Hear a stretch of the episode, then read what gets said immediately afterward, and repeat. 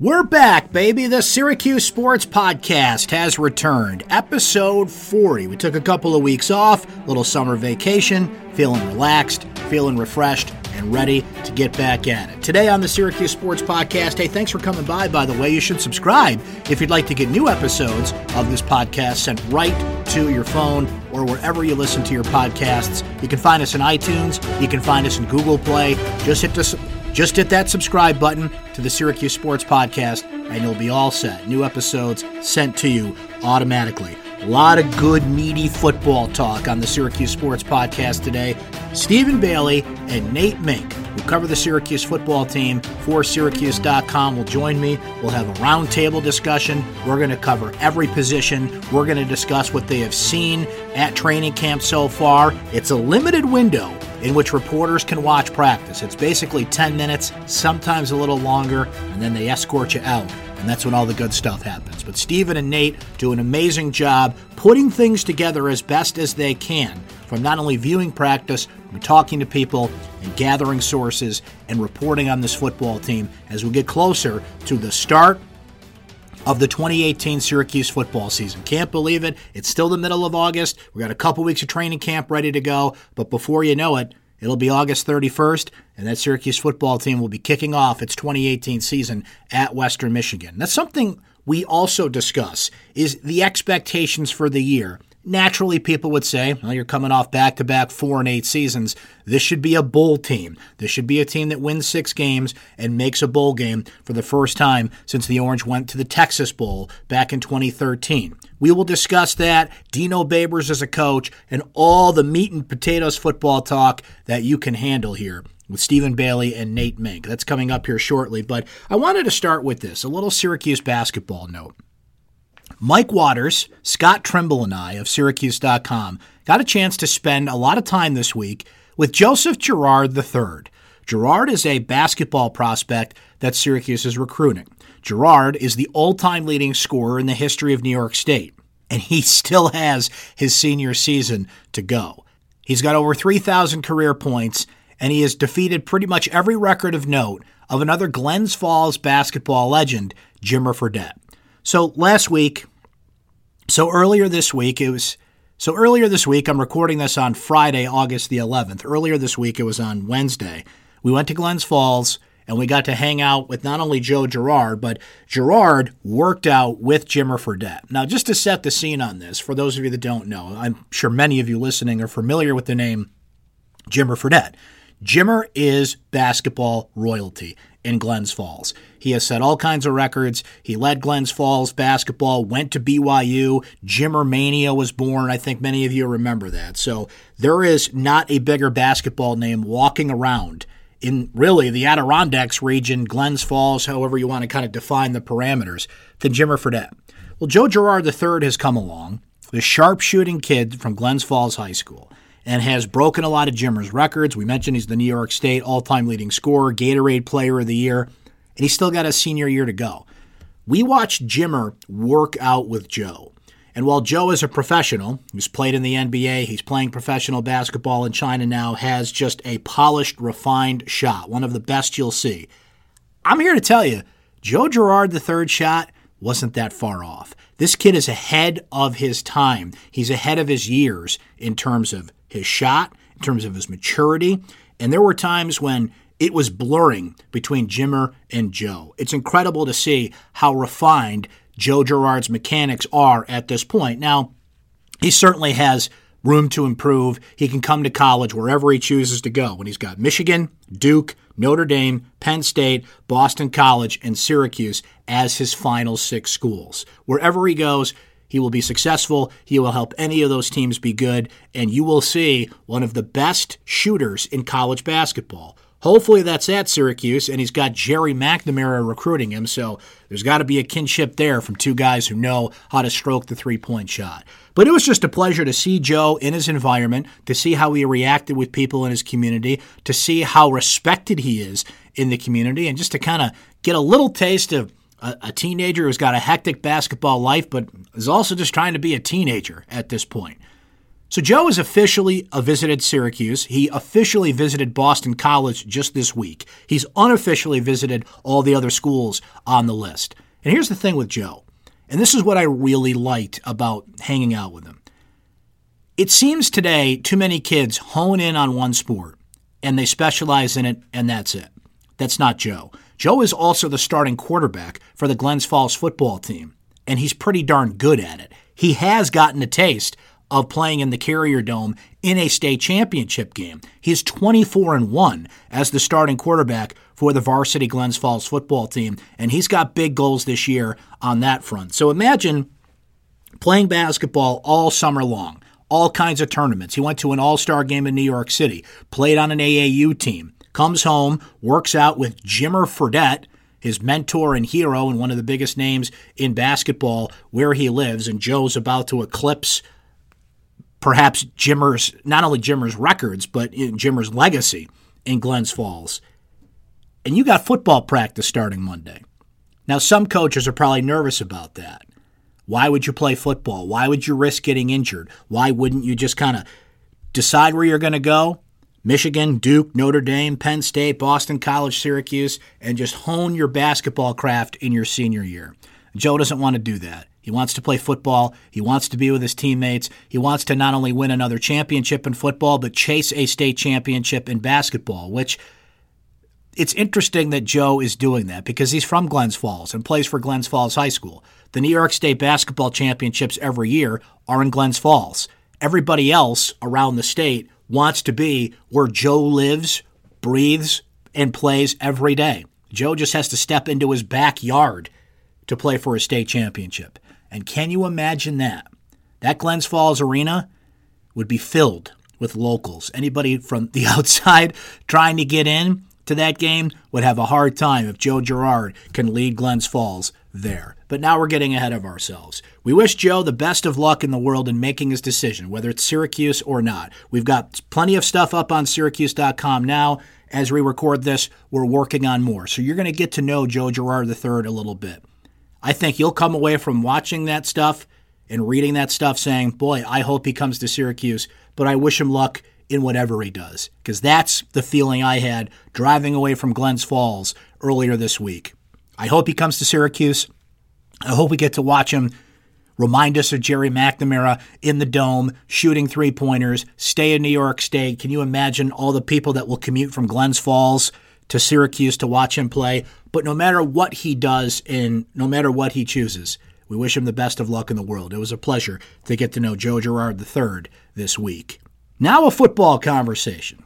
Well, we mentioned Joe plays a little football. How about a football conversation about how the Orange are doing in training camp so far? Stephen Bailey, Nate Mink, Syracuse.com beat reporters, join me now here on the Syracuse Sports Podcast.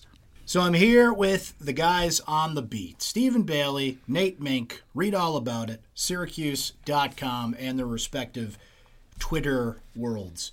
Gentlemen, we're back in camp. Uh, what have your. Now, we got a little bonus today. We're recording this on Thursday.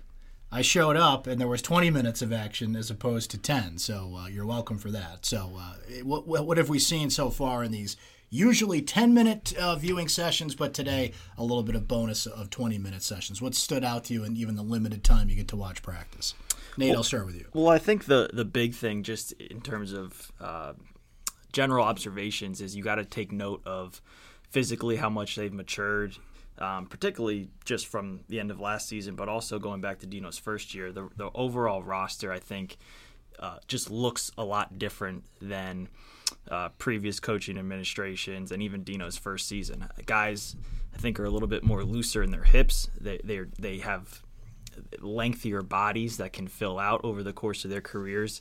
They run a lot smoother out there, um, and then specifically targeting in at scrimmage, the offensive and defensive lines are finally up to a, a, a weight and up to a level that you feel confident that they can hold their own uh, over the 12 game schedule, in particular in the ACC. Stephen, what uh, what are the things that have grabbed you so far that have been, you know, not only things that you've written about, but maybe you want to write about, you're observing, you're, you're keeping an eye on as we go here? Well, I think early in camp is a great time to assess some of the younger guys. And uh, we saw a team period today. We saw freshman Trill Williams, a freshman corner, working with the first team. I mean, we saw Anthony Queeley, a freshman slot receiver, mixing in with the ones when they went to four wide receiver set. He'd come in for tight end Ravian Pierce, uh, freshman outside receiver Ed Hendricks. We're starting to get an idea of who the staff really likes from this class. Um, now, that doesn't mean those guys are going to be starters, but it does mean the staff wants to see them in different situations and they can be guys who are ready to play early. We did get a, a little teamwork look uh, on Thursday, and uh, Clayton Welch threw a beautiful touchdown pass in that session. So, you know, take that for what it's worth. Uh, but, you know, first team reps are interesting. And, you know, what part of what you guys have to do is kind of decipher the code. You know, Dino Babers comes afterwards and says, This guy got first team reps. Well, was that just because it's a rhythm of practice, or is it interesting that that person got first team reps? And of course, Tommy DeVito getting first team reps at quarterback, that's noteworthy. I mean, that's not just lip service. That's not just, uh, hey, by the way, from practice. It's That's notable that, that he's getting those reps, right? Yeah, absolutely. We'll just say that didn't exactly come from Dino's mouth, but even this morning we saw Tommy take a drive with the one, so it's, it's no secret. Um, they really like Tommy. You know, everyone who you talk to behind the scenes um, says it. You know, there's a ton of potential there.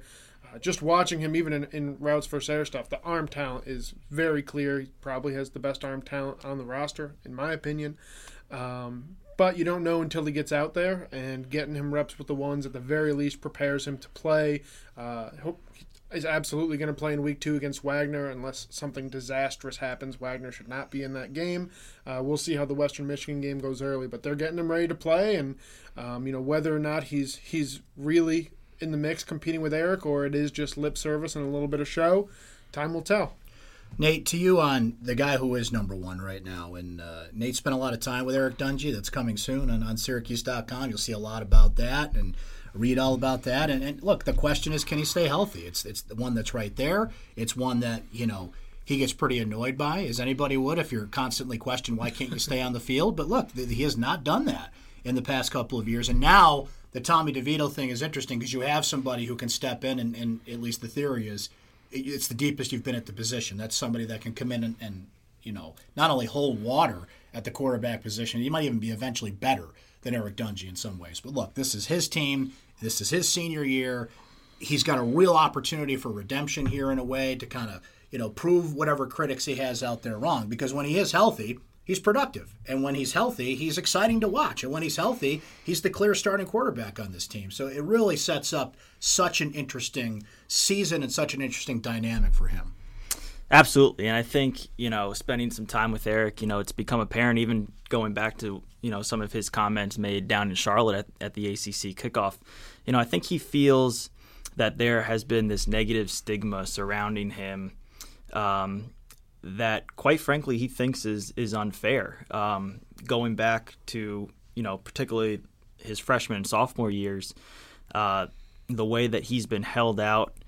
Um, by order of the team doctor um, that he didn't necessarily felt he should have been held out. Now last year with the foot injury, uh, you know he'll he'll concede that. Um, you know his his his his big toe got bent back towards his ankle, and uh, you know he told Dontae Strickland in the huddle in the very next tech, next play, you know I think I broke my foot. Uh, so that that um, that was a real injury by all uh, all accounts, but um, but broken bones heal and and NFL players and, and college football players break bones all the time and they rehab those injuries and they come back on the field um, and are productive uh, players nevertheless. So I think uh, Eric um, he is finally at a weight.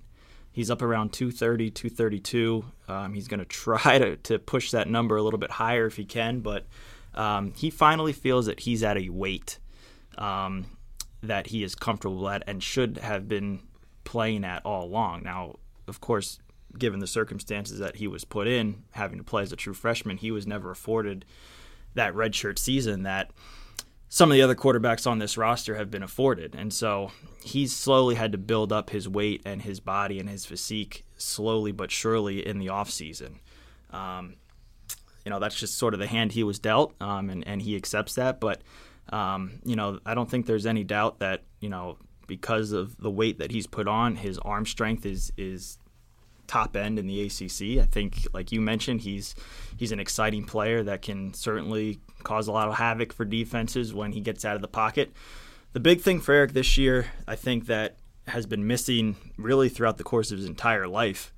Um, this this by all accounts is going to be the first year that he has an offensive line in front of him that can protect him. He never really had that throughout high school.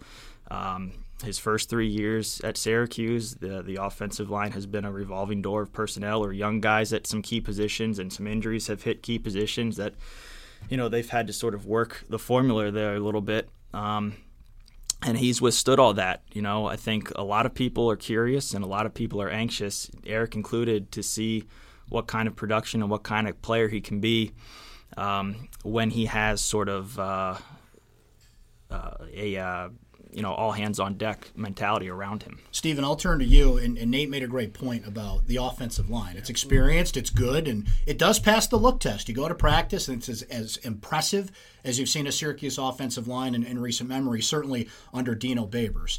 The system, I think, has proven out that players are going to be productive. You know, Amba Etta-Tawo comes in for a season and breaks every receiving record in the book, and it seems like whoever steps in is next in line to be those those record producers, to be those big names. So with Steve Ishmael moving on, with Erv Philips moving on, who are the top candidates to be the big producers on that offense with Eric Dungey throwing to them?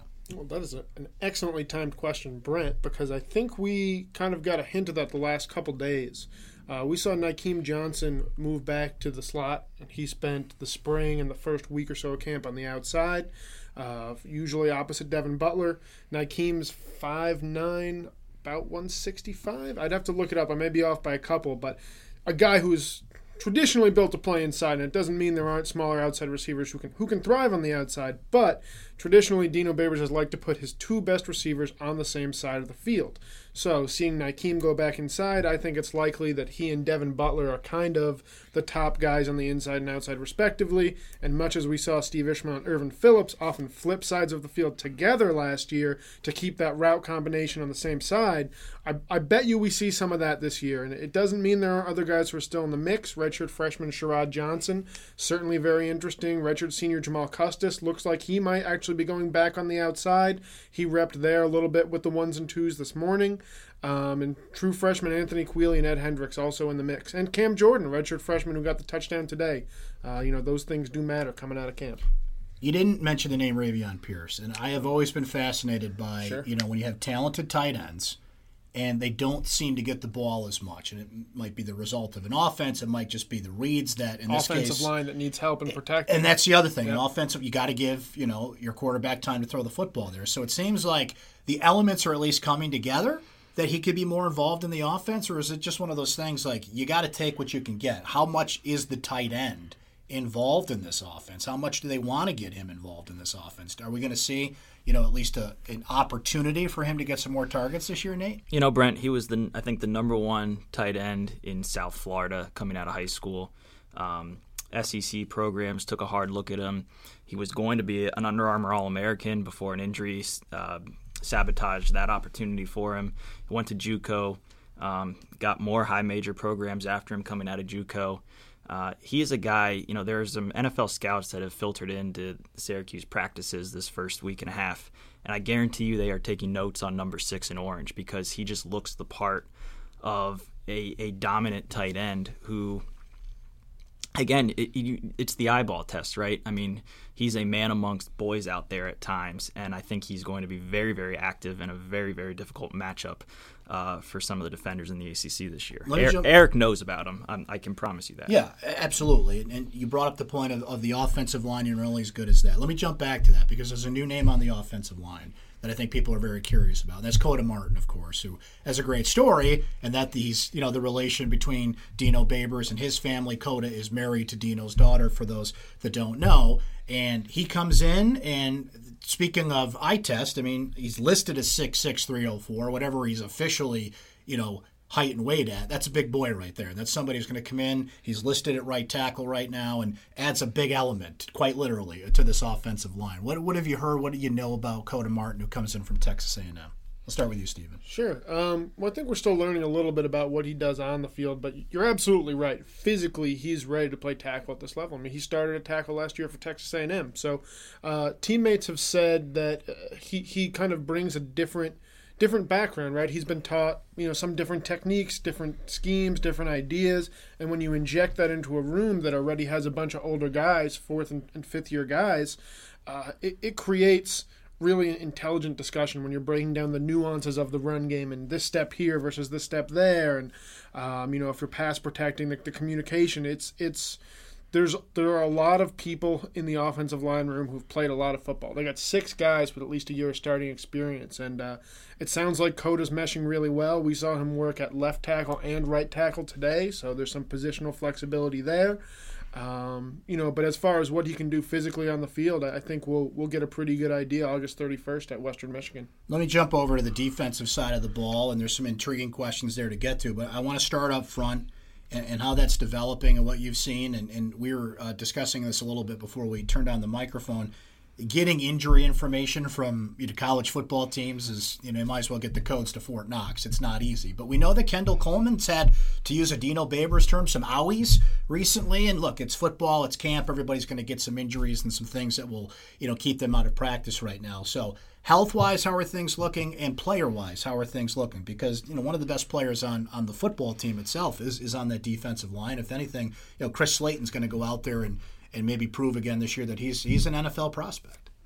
Yeah, I think the defensive line, uh, like you mentioned, right now has some minor injuries that is keeping some guys from maximizing their rep opportunities, but it's also opening up the door for a little bit more first team reps and second team reps for some of the younger guys on the roster, whether it's Kingsley Jonathan, Jonathan or uh, I'm not going to be able to pronounce his name on the on the first go, but uh, Caleb Okechukwu. I think. I think you got it. Yeah. I think you got he, he was out there um, a, a, good portion of, of the uh, 10 minute window that we were able to observe today. Um, listen, I think from a depth perception or perspective, I think it's it's as deep as it's been in the last three years under Dino. Now, that statement in itself may not say a lot because they have been very thin at defensive line this year. And I think, bottom line, that largely is true again. I think if you have a rash of injuries hit the defensive end position or uh, you know the defensive tackle position, you're going to be you're going to have guys who are going to at least have some game experience in there. But I I think they're is going to be some drop off in production between those ones and that underbelly. Now, you know that that's part of camp. That's why they they practice is to get the twos and the threes up to speed so that they can they can step in if called upon and, and it makes your whole practice routine flow more smoothly when you have your your backups know what their responsibilities are and their gap assignments are. Um, but make no mistake, I think a lot of this team's success this year, offensively and defensively, boils down to their best players, their starters, their their bell cows staying on the field for all 12 games. Stephen, you know, Dino Babers has been very careful when I've asked him about the defense to always say, you know, Tampa 2, 4 3, whatever formation. Well, that's part of what we do. It's not all that we do. So that brings me to this question. The 425 alignment's been out there. That's obviously been put out there because there's, you know, a real big gap of production you got to fill from last year's linebackers to this. It's early. We'll see as the games progress here, but is the 4-2-5 just part of what they do or do you feel like that's what they have to do given, you know, the the you know, the lack of experience, the lack of, you know, we don't know anything about these linebackers. We've only seen them in, in limited action here, and we're all as curious as anybody how they're going to fill in and, and do this year. Sure. So I, I think the four-two-five is going to be their base defense against most teams. I mean, when Boston College comes out with two tight ends and a power back, they're going to have three linebackers on the field. But for the most part, we'll be seeing four-two-five. Now, what most people don't understand is that doesn't mean this is going to be significantly different. That means Jonathan Thomas, or whoever their third linebacker was last year, will be swapped out for Antoine Cordy, basically. A lot of the calls will be the same. Some of the coverage will be the same. It, it just gives you a different personnel set. Cordy's obviously excels in coverage. He's a small guy, probably the best cover man on the team. Maybe he can do some things with pressure packages, whereas, you know, maybe he doesn't have the same size to hold up in the run game that Thomas does. Uh, to me, the bigger change they're making on defense is, is the secondary is going to play, quote, tighter coverage. No one really wants to say exactly what that's going to look like, but they've been incorporating some man techniques starting in the spring. Um, we've seen a very high percentage of zone over the last two years. Uh, almost exclusively zone after Cordy went down last year, and then after Jordan Martin, or Cordy went down two years ago, and then Jordan Martin last year against Clemson. Um, so I think we'll see a secondary that's comfortable pressing receivers if they think that's the best matchup they have. Um, they're hoping true freshman Andre Cisco can step into the starting free safety role, and if, if he can do that and give them kind of a the hash to hash presence they haven't had behind Martin and, and Cordy these last couple years, I think they'll be more comfortable um, cutting down those gaps at the line of scrimmage and, and taking away the short passing game. Cordy is is interesting to watch because you know it's not eye test in terms of how physical and how big he is, but he's one of the best playmakers on that defense. There's just a clear difference when he's out there, and that's what we were talking about with Nate a minute ago, Stephen, with with Dungey on the defensive side of the ball. To be your best, you need Antoine Cordy out there. So how is he progressing? How is he looking? Uh, and you brought up another name that's intriguing to me while we're, we're staying back there, and, and that's Andre Cisco. If, I mean, your free safety is a true freshman, and they're handing him the keys and saying, you know, go out there and, and do your thing. So how, how will those two kind of play off each other, and how important are they to the to uh, the Syracuse defense? Well, they spent a lot of time together this summer. I was actually just talking to these guys. I mean, uh, Cisco is he came in the spring, so he's a true freshman, but he did rep with the ones in the spring. And then this summer, he and Cordy were out running hills at six o'clock in the morning and spending a lot of time together in the film room. Cisco is kind of mature beyond his years. His, his teammates kind of say. Um, really, really earned the respect of the coaching staff and the veterans in the DB room with how professional he's kind of been about taking on that role because I think he understands. Look, someone's got to play free safety, and Antoine Cordy is going to be the nickelback, and uh, and that means there's an opportunity there, and it, it's it's his to take. So that doesn't mean there won't be some mistakes, and that that doesn't mean it's going to be perfect. Um, I think having Western Michigan and Wagner to open the year will give him an opportunity to adjust before going up against Florida State, and, you know, really good ACC players. Um, but from from everything I've heard, you know, Andre Cisco is impressing, and I think if he does pretty well in these two scrimmages, which is kind of what Dino Baber said, I mean, yeah, he, he's the front runner there, and it's it's really going to be interesting to watch because he was recruited for that position. You know, he's he's got the length that some of the backups we saw last year, Rodney Williams and Davon Ellison, and, and some of the old Shafer guys were not necessarily built the same way. To jump back to the linebackers, Nate, of the names that we've seen out there, no matter what formation they're in 4 2 5, 4 3, you know, uh, something they make up before the first game of the season. Who are some of the names that can step up and at least have, you know, are first in mind that can be the next Parris Bennett, the next, you know, I mean, Zaire Franklin's a unicorn. It's so unique what he was, a three year, right. you know, captain, and it's just you, you can't compare anybody to Zaire because he was such a, a, unique player. But who do you think has the potential to, to be those next names that, that you've seen out there so far? Well, not just Zaire, but you know, Parris. There's there's some guys on the team who think Parris might have been their best linebacker last year, and and that's no knock on Zaire, but I mean that just speaks to the quality of those two players right there in the middle. And it's unfortunate that Parris had to had to give up football because of injury. But you know, to answer your question, I you know I don't think there there's a clear cut answer at linebacker right now, and and quite frankly, just based on the limited practice window we've been able to observe, nothing has been nothing. No one has jumped out to me. I think you, you start.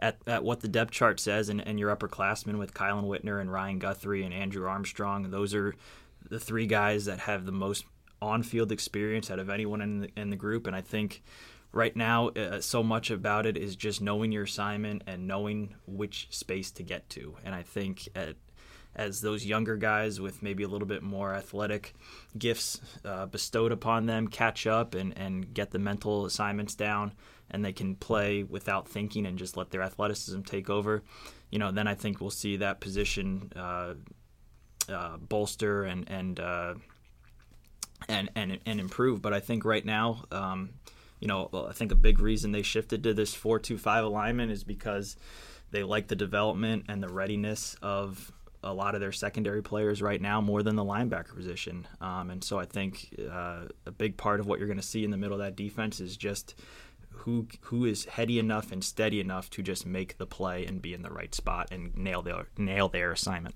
I'm going to throw one more name out there. Juan Wallace, true freshman, who I believe was here this spring. Uh, he got one reps this morning. What we saw, we saw four drives, two with the ones, two with the twos, eight different linebackers. I think the first two out were Armstrong and Whitner, and then with Guthrie was Juan Wallace, which is uh, you got to kind of take it with a grain of salt, but for a guys getting to one rep, he's done something right. Before I go on here, I'm having a brain cramp. Who was the kicker last year? Cole Murphy. Cole Murphy. Jesus, I couldn't remember. Okay. Special teams matter, guy. Guys, let me start that over. Special teams matter, guys. And it's interesting. I it, very early in camp, and you know, I don't know what you get out of special teams of anything. I don't even know if you guys have seen, you know, the, the kickers and punters do their thing at this point. But it is interesting to me that Sterling Hofrichter is getting both roles this year, and was some of the criticism of Cole Murphy maybe overstated, perhaps? But it was an adventure when Cole Murphy would come out and kick the football. So, what what's your early read on Hofrichter getting both jobs, and are there any potential game breakers in the kick return game from from the special teams group? Well, I think if they had a better option than Sterling Hofrichter place kicking, they would probably go with it. But you know, um, I, I think Sterling's certainly capable of it. We've seen him kick field goals before. Uh, as Dino kind of said, whenever he sees someone take on both, usually they excel in one area and are kind of so-so in the other. I think that's a fair expectation for Sterling. We, we know he's a very good punter. I mean, he he was one of the, the best in the nation at limiting opportunities for punt return units, and uh, I mean that's huge. So I, I'm I'm sure we'll see him do well there. How well he does with place kicking, we'll see. I don't think it. I don't expect it to be really, really bad, but it's hard to imagine someone truly excelling in in both of those areas. It is a lot to take on. We haven't actually seen any any field goal unit work in, in practice yet, so we don't have any charts or data on what his percentages have been in practice. Um, mm-hmm. Um, but like Steven mentioned, you know, he he he got a look last year when when Cole was struggling at times, and I think he converted. Um, so you know, I think it's a little bit different pressure kicking kicking a uh, kicking a, a, field goal. There's points at stake. Uh, you know that can kind of swing the momentum of a game. Punting uh, again, he is looked at as one of the top punters in the in the ACC and to that end the, the country overall. So uh, he'll be strong there. Kick returner, I think Sean Riley is, is going to be the name to watch there again. Um, you know, it's interesting. There's a new kickoff rule in college football this year that allows kick returners to f- signal for a fair catch.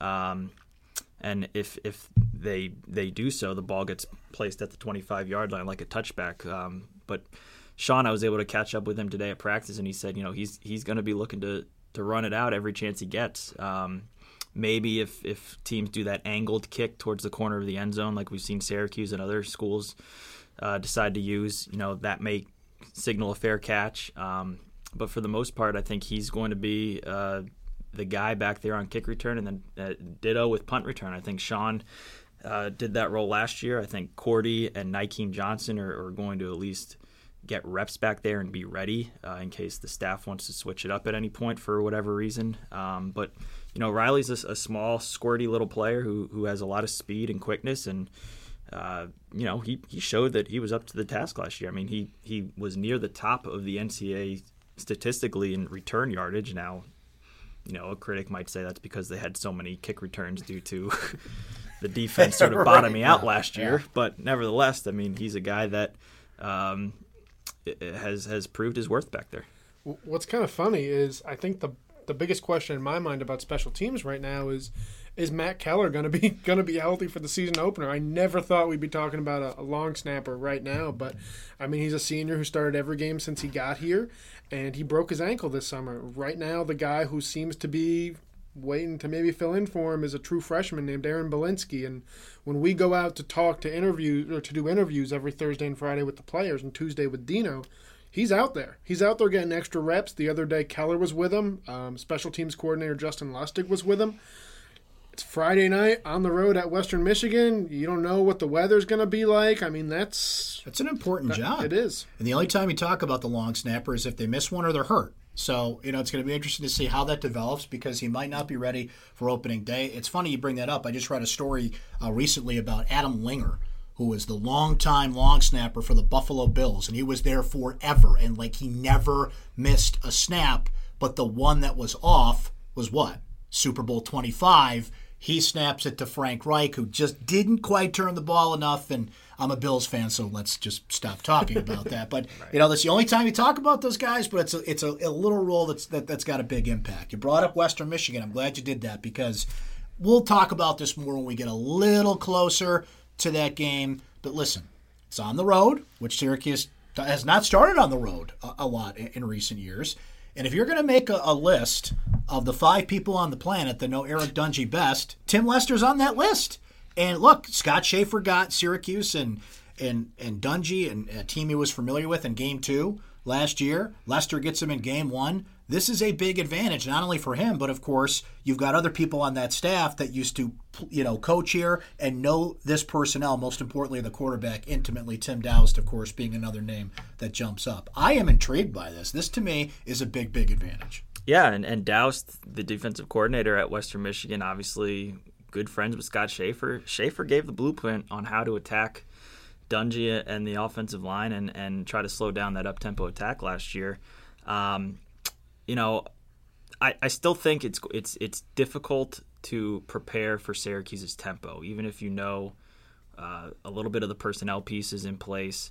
Um, this was a concern, I think, on Lester's radar going into the game. Is is you know you know it's coming, but they, they play at such a, such a warp speed, and now that it's year three, and Dungey's is in his third year running the system, there's a lot of familiarity on that Syracuse roster on where to be and how fast to do it and I think that's no matter no matter what you know of certain players' abilities, um, once you get into the game and actually see that tempo operate at warp speed, that's something you know that Western Michigan staff is going to have to adjust to on the fly. I want to get both your thoughts on this, but Nate, I'll start with you. I, I don't. Jason Murray, our, our, our great sports manager, is going to make us do predictions, and I can't get around this, and we can't get around this. I hate making predictions generally. I hate making predictions until we're right towards the start of the season because I think there are things that can develop during camp that will change my opinion on that. Namely, if there's a big injury, but or the Kool Aid, or the Kool Aid. Exactly, it flows, and you, you talk yourself into nine and three. We'll see where we are when we've got to make these predictions. But the feel of this year to me is weird. I don't feel like it's bowl or bust. I don't think it should be that. I think it's a natural step for some people because you're coming off back to back four and eight seasons. I don't feel that. I don't think I'm, I'm, i need to draw a line in the sand and say, you know, shut it down if they don't win six games and get to a bowl game. And I, I know some people will certainly expect that. And here's the reason I feel that way. And I wonder if you guys are with me on this. I think Dino Babers has a lot of collateral. I think he's got a lot of leverage. I think this is a guy that's pulled off two big upsets in the last two seasons. Fans like him. I think they feel like he's kind of ahead of the game in a little bit. They feel like he's a smart coach in a lot of ways. And there's just a lot of things that go his way that I don't think there is that line in the sand like there was with even Scott Shafer when he kind of backed himself into a corner and said we need to win eight games coming into that, that one season. So maybe I'm wrong on this. How are you guys feeling about what the level of expectation is?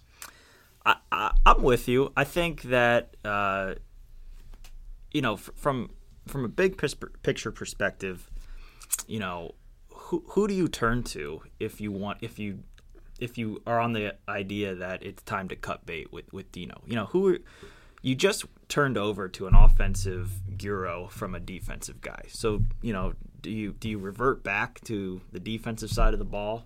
well, I don't know if that's a great idea. You know, can you can you bring in a a young hotshot recruiter who's who's going to pound the recruiting trail and maybe you know try to hire a good staff and just try to piece the, the X's and O's together.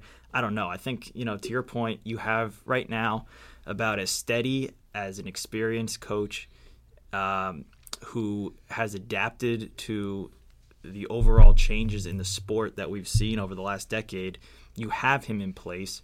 You're starting to put the financial resources around him to try to give him a puncher's chance in one of the best divisions in college football. Um, I think it's it's prudent to just ride the wave out um, for as long as however long his contract is, and, and, we don't have an exact figure on that, but we we know when it was signed, it was a long term deal. Um, because I, I just don't see many viable alternatives who who, can do a lot better. And and quite frankly if you're going to if you're going to turn it over again you set yourself back into reset mode where you just were two years ago. And you know you, you got to give these guys a, a, legitimate chance to to flip the roster over which we've seen them do a, a great job of the last couple years. Um, and you know everything that I've been told and everything just based on previous rebuilds from other parts of the country, whether it's Willie Taggart when he was at South Florida, whether it was Mike MacIntyre when he was at Colorado, whether it was Art Briles when he was trying to do the Baylor rebuild, uh, et cetera, et cetera. You know, year four is usually Mike Leach at Washington State's another name. Year four is when it usually takes off. Um, and you know it will be fascinating to see if that trend continues to hold here. It'll be fascinating to see if they can maybe hit that peak a year early, early like some other programs have have done. Um, but either way, I, am with you. I don't I don't see this being a defining year for Dino in in any way. And if the administration is thinking that way, um, I would seriously question whether they, they know what they're doing. I don't think they are. That's the other thing. Like with previous administrations, they thought one way. I get no sense that John Wildhack would think like this, would do this, would get pressure from alumni or fans. You always have to leave open the window of like some sort of catastrophe. They go two and ten, and that changes the conversation. But Stephen, I don't get the feel that this team will will be that way, short of you know a major injury run or something. You always, like we mentioned, have to leave open with football, but what do you think is the feel of what this team can be this year, what the expectation is, and kind of some things we just discussed there with Nate? Well, I think there's there's a lot of hope. I think this is a team that could break out this year, but they're they're still they're, they don't have the depth to say, okay, you know, we can withstand an injury to Chris Slayton you know, we can withstand a couple injuries on the offensive line, or you know, Eric Dungey gets hurt. We'll see how Tommy DeVito does. He may very well be able to do it, but still a redshirt freshman. They're not quite there where it's all set in stone. But you know, if this team stays healthy and and wins close games, sure, they can win six games, seven games, eight games. Team last year could have won eight games. Just got to close them out, and you know, if Eric Dungey doesn't break his foot, field goal goes in against Florida State. A, couple, a guy catches a touchdown pass at LSU. It, it, it's they're they're not that far off. And just to reiterate what Nate said, I I completely agree. As someone who's around Dino Babers more frequently than most, he is a he's competent. He understands the game well, obviously at a higher level than we do. Um, and unlike Scott Shafer, he is in control in bad mo- in, in in hard moments. He does not freak out at press conferences or you know, panic about about menial things. You know, he's not a coordinator; he's a head coach. Much like Tim Lester's personality. You talk to Tim Lester; he's as in control as anyone you will talk to. Um, and one last kind of thought: Dino Babers is going up against some really, really good programs right now. If you look at the other, you know, maybe peer schools, you might call them Wake Forest and BC, have coaches who were hired when Shafer was. You know, um, Clawson and, and Addazio; those guys have had time to recruit guys who, who have already graduated um, from their programs. And Dino is only in year three, and I think he's already, you know, ahead of where those guys were at that point. And by the way, Steve Addazio's got a player who, if he was on Alabama, could win the Heisman Trophy. I mean, A.J. Dillon is that good, and if he stays healthy, that's the last game of the season. If that's a guy you got to beat to perhaps qualify for a bowl game, that's going to get very, very interesting. That's a long day for the linebackers. That's a very long day for those linebackers, for sure. Well, gentlemen, there's so much more to cover. We know you're going to do it throughout, so everybody listening, make sure you're following along on Syracuse.com. Follow these gentlemen on Twitter. Follow us on Twitter as well at SYR Football, and we'll keep you updated on everything that happens throughout camp. We'll circle back when we get a little closer to the start of the season, but uh, thanks for hanging as always here on the Syracuse Sports Podcast, boys. Always appreciate it, man. This was great. Thanks for listening to episode 40 of the Syracuse Sports Podcast. Just a reminder that you can subscribe to get new episodes sent to you automatically wherever you listen to your podcasts. Best way to do it iTunes or Google Play. Just find Syracuse Sports Podcast and hit that subscribe button. I'm Brent Axe. We'll talk to you next time.